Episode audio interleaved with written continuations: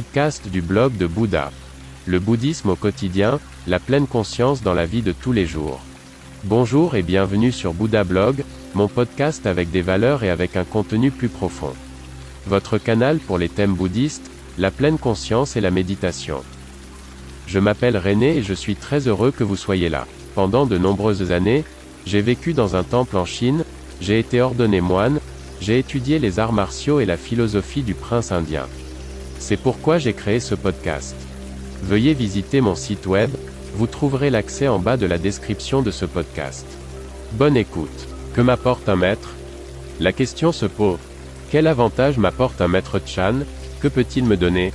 Le thème central du bouddhisme est l'illumination, l'enseignement du maître des maîtres traite de l'éveil. Bouddha a certainement dit et fait beaucoup de choses intelligentes, mais ce qui l'a rendu vraiment spécial et unique, c'est la redécouverte de l'éveil.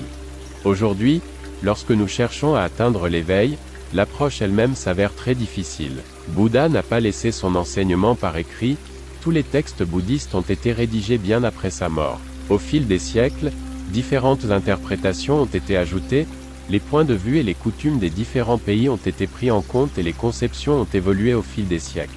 D'importants enseignants ont marqué le bouddhisme de leur point de vue personnel.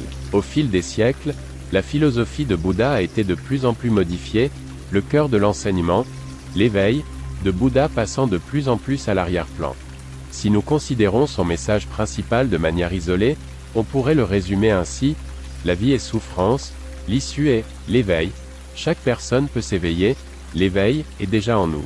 Dans la vie moderne, il est très difficile pour de nombreuses personnes de suivre le chemin de Bouddha, beaucoup de choses ont changé dans le monde depuis l'époque du saint homme. L'agitation, la rapidité, la technique, les contraintes, beaucoup de choses ont évolué depuis, seuls les problèmes et les soucis sont restés pour les gens, mais dans un emballage totalement nouveau. La lutte pour la vie a changé, la vie elle-même est restée pratiquement inchangée au fil du temps. Les questions, est-ce qu'il m'aime?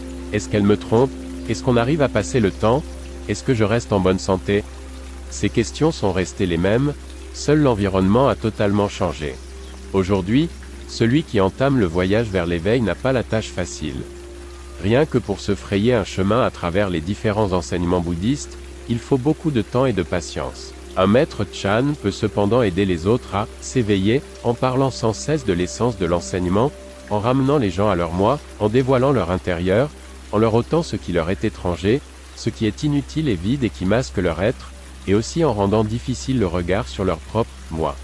Un enseignant guide en douceur à travers la philosophie bouddhiste, il fait réfléchir les gens, montre des solutions, développe la personnalité des élèves, les aide à acquérir la sagesse, la lucidité. Il transmet l'amour, la bonté et les valeurs, il montre la voie, mais il faut la suivre soi-même. Un enseignant ne nous apporte pas de réels avantages, il ne nous apporte rien que nous ne puissions faire et faire nous-mêmes. Il ne peut pas entreprendre le voyage à la place des autres, mais il peut les aider, comme un guide touristique dans un voyage organisé, rien que l'on ne puisse faire sans lui, il n'est pas vraiment important, sa contribution est minime. Et c'est précisément pour cela qu'il est si important. Trois choses font un bon maître. Le savoir, le savoir-faire et le vouloir. Si, à la fin du voyage, nous rencontrons Bouddha pour un bref et minuscule moment, alors nous n'avons plus besoin de lui non plus comme guide. Apprendre sans penser est inutile. Penser et ne pas apprendre est inutile.